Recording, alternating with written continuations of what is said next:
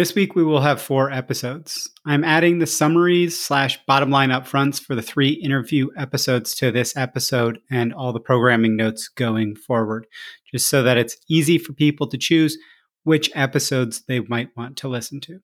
On Monday, we will have building a self-serve platform developers will actually use, which is an interview with Audun uh, and Gioran from Nav. I'm not going to say their last names because I'll murder those worse than I did their first. Uh, this is a follow up interview with some folks from NAV after Bente Bush's wonderful interview last month. So, learn about some early great lessons from NAV's journey on building their uh, self serve platform for the actual uh, application developers to use, uh, including how they're using Cake specifically to drive buy in, literally Cake. On Tuesday, we will be having Pursuing Platform Thinking Through Data Mesh, which is an interview with Eric Broda. Eric has been putting out a lot of good, thought provoking articles on data mesh in the last few months.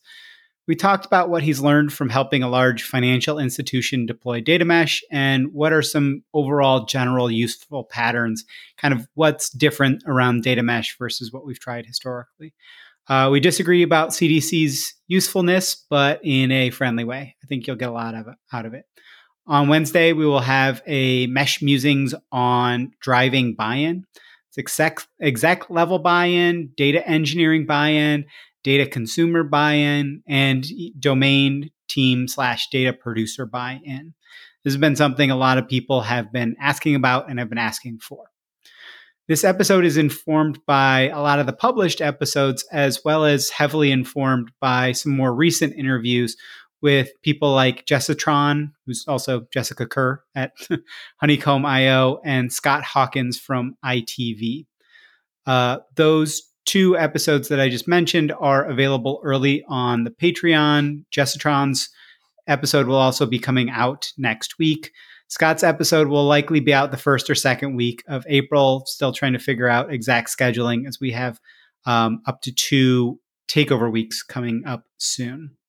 On Friday, we'll have getting data as a product right and other learnings from Adevinta's data mesh journey, uh, which is an interview with Xavier Gumara Rigol. Xavi has done a lot of great work putting out three blog posts around kind of the data product and data as a product topic. And he also did a data mesh learning meetup. Uh, there's a ton of really useful info in this conversation on how to approach data products and leveraging the data as a product paradigm. As a note, the Patreon is up and running.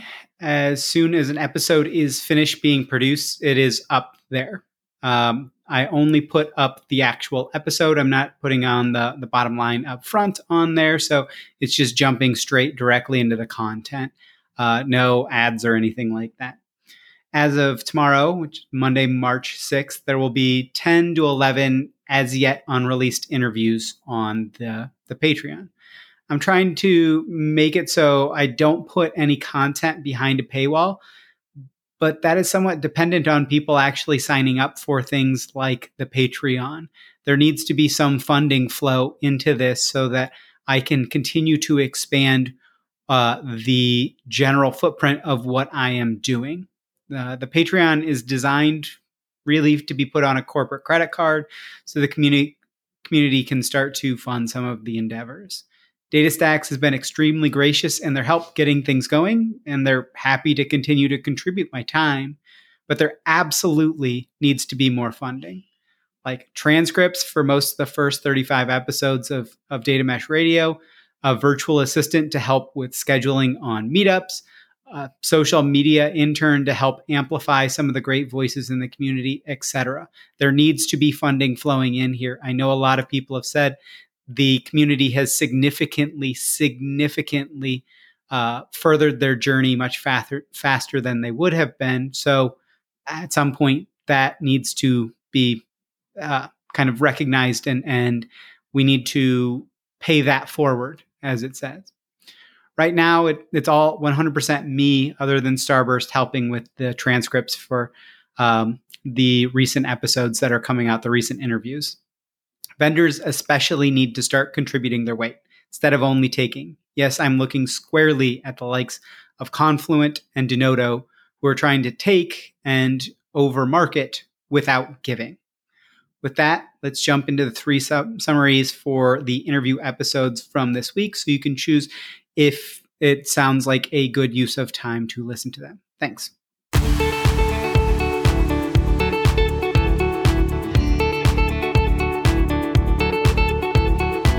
This is a follow up episode to my interview with Bente Bush from Nav.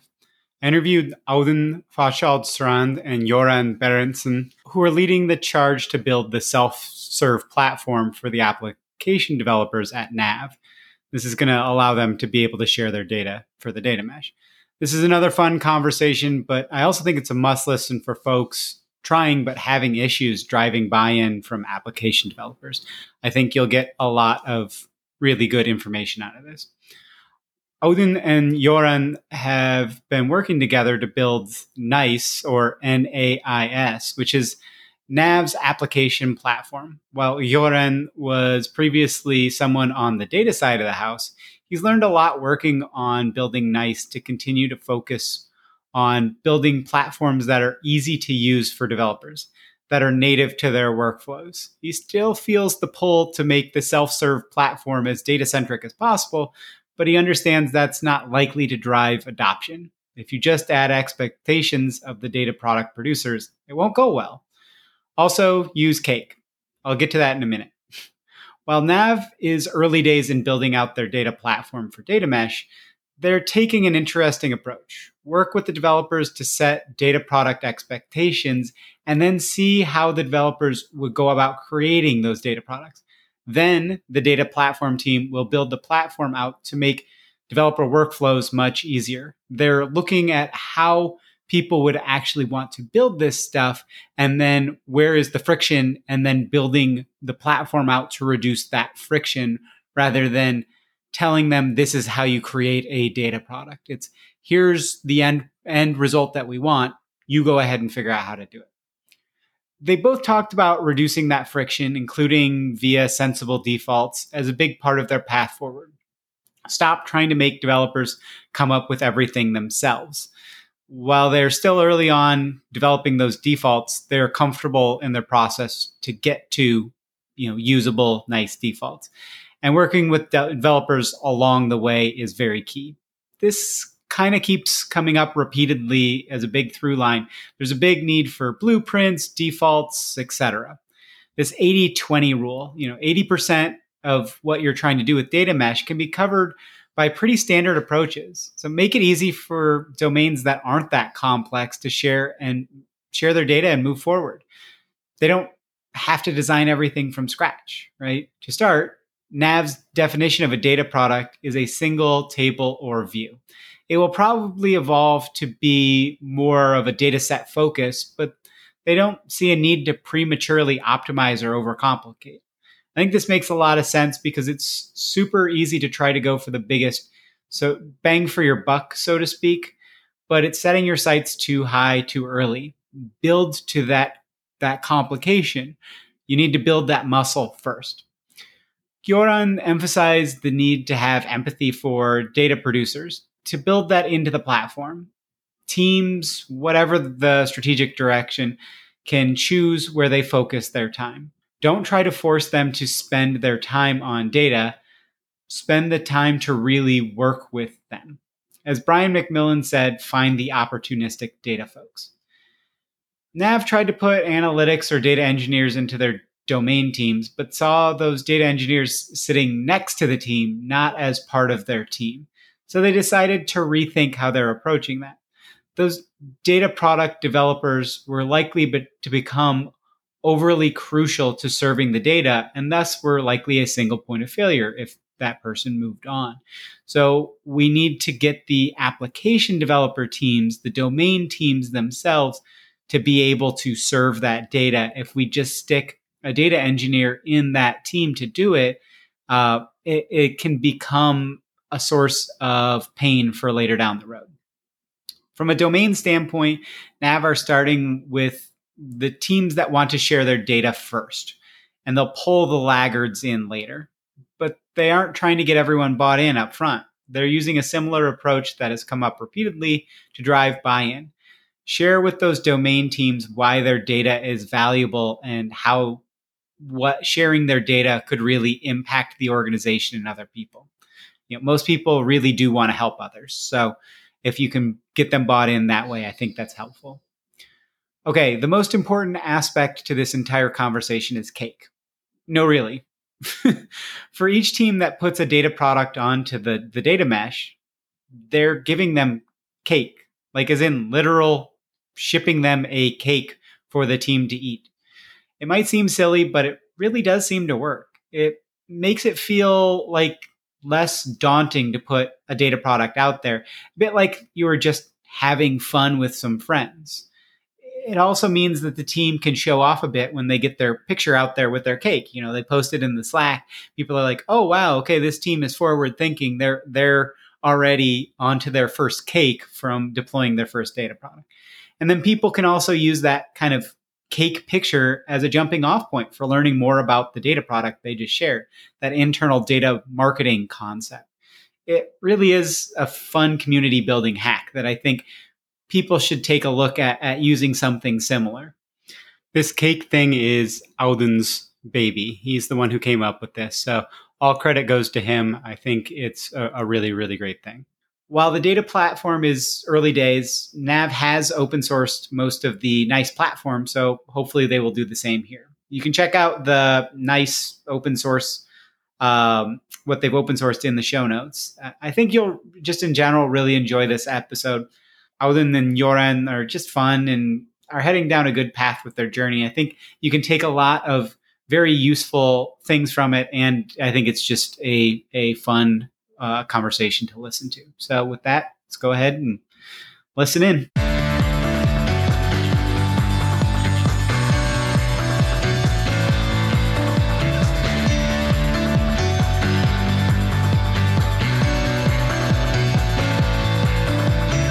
In this episode, I interview Eric Broda, an executive consultant in the financial services space.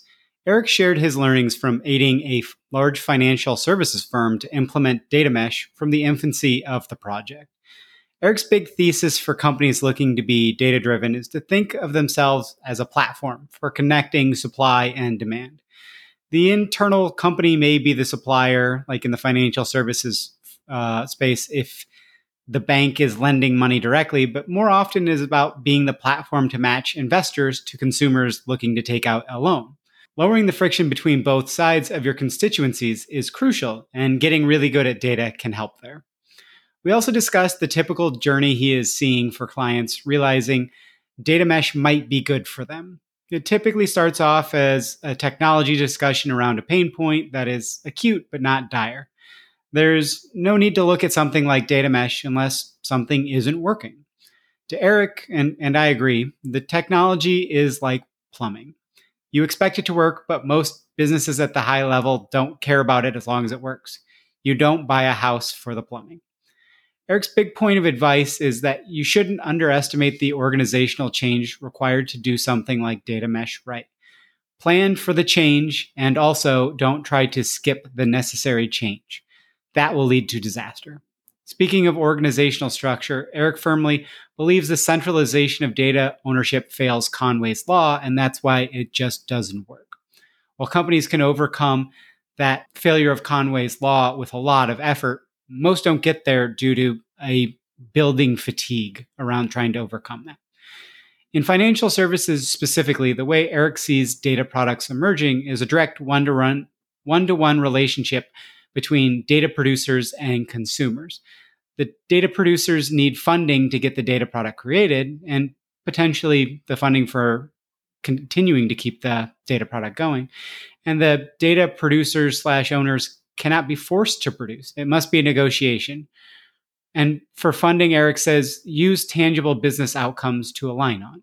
When developing a new data product, Eric recommends to first start with expected usage patterns pretty explicitly as the one to one relationship model, at least in a data product's early life, needs to match the needs of the data consumers rather than trying to create it for uh, general use. You should try to focus specifically on that one customer's use and set it up to evolve.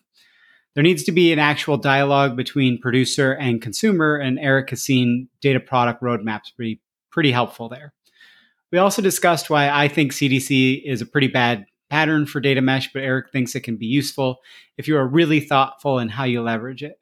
This is similar to what Abhi Sivasailam said in, in his uh, call, as well as the one that uh, the interview he had on the data engineering podcast around data contract. Eric has written a few posts in and around the topic linked in the show notes. Eric also stated his belief that master data ma- management, or MDM, is essentially dead, especially in data mesh. It hasn't ever really worked, and it's not worth trying to do it with data mesh. Time will tell whether he's right on that one. So I think you'll have a, a lot of interesting food for thought coming out of this one, whether it's giving you very explicit uh, guidance. I, I don't know as much, but I think you'll find a lot of this quite useful.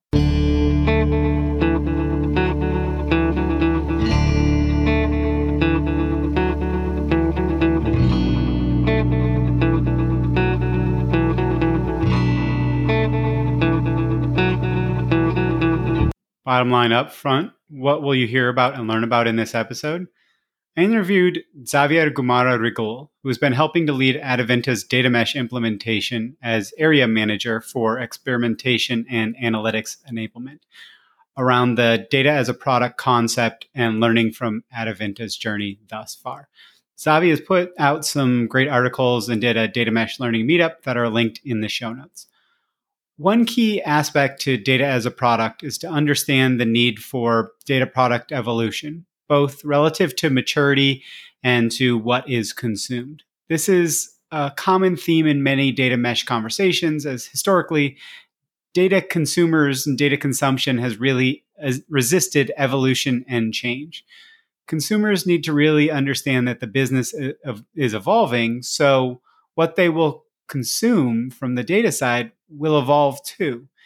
If you manage data products well, it won't be a sudden change. But if we are trying to share insights into a domain, those insights will change. The domain is changing. When thinking about data product maturity as well, it's totally okay to start by thinking of a data product as a single table or view and then evolve that into more of a data set type of um, construct for what your data product is. Again, you can evolve your overall mesh implementation as well as the data products themselves.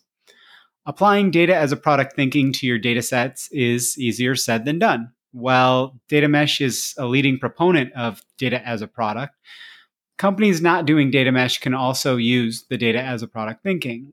Adevinta started down this path before embarking on their data mesh journey. Of course, again, data as a product is far easier said than done. Xavi recommends starting by prior, prioritizing which data you want to make available. You know, this is a process, not a switch to flip. So you can't just really try to go from no data as a product to all of you know, applying product thinking to all of your data you should figure out which data is important for each domain and at the broader organization level and start there. Data also really needs documentation, but most documentation is overly technical focused. Good documentation should explain how to use the data. You know, you need to make it easy to get to the data and also to get to the information about the data to make it usable. Not just, you know, how should this schema look, but what are we actually trying to convey and why? Right? That documentation should tell a story. And, and that's where I think um, Xavi has talked about as well in the past of Adevinta has um, multiple notebooks for each data product, kind of a beginner and, and an advanced notebook, so that people can really see what queries the data product creators would think people should use. For Adevinta's data mesh journey, they started with every data product being a single table or view. You know, data was originally centrally managed, so interoperability was already established. It wasn't really a problem that they had to tackle um, when moving from that centralized uh, structure into the distributed. But However, the documentation was very lacking and, and the general usability of the data just wasn't great. So, you know, when they first started, they spent their first few quarters, though, just focusing on splitting their monolithic data production into separate pipelines for each domain instead of one giant cluster. The giant cluster was becoming a major bottleneck as changes were really hard and maintainability was getting harder every day. Now each domain essentially has one data product, but with multiple dimensions and tables. Each each product is layered, and each layer has different granularity and SLAs. Uh, Xavi does a, great uh, job of explaining kind of what that means and, and why they went down that road. Xavi also mentioned some pitfalls to force data product evolution, basically getting it wrong, as changes can be quite costly to backfill. You know, we talked about the data ev- data product evolution from a consumer angle, but also if you have to go back and change the way that you've you're sharing that data and you have to go back and compute you know months and months worth of data that can be very very uh, cost uh, intensive from a compute perspective right? So it's something that that you still need to be aware of and you need to do. And and in general talking about data product evolution to do it right version versioning and deprecation plans are really really key. A few other notable points just kind of some one-off things. Is Xavi believes all, all data products should be accessible via sql but definitely not just sql you should have uh, multiple different output ports on your data products.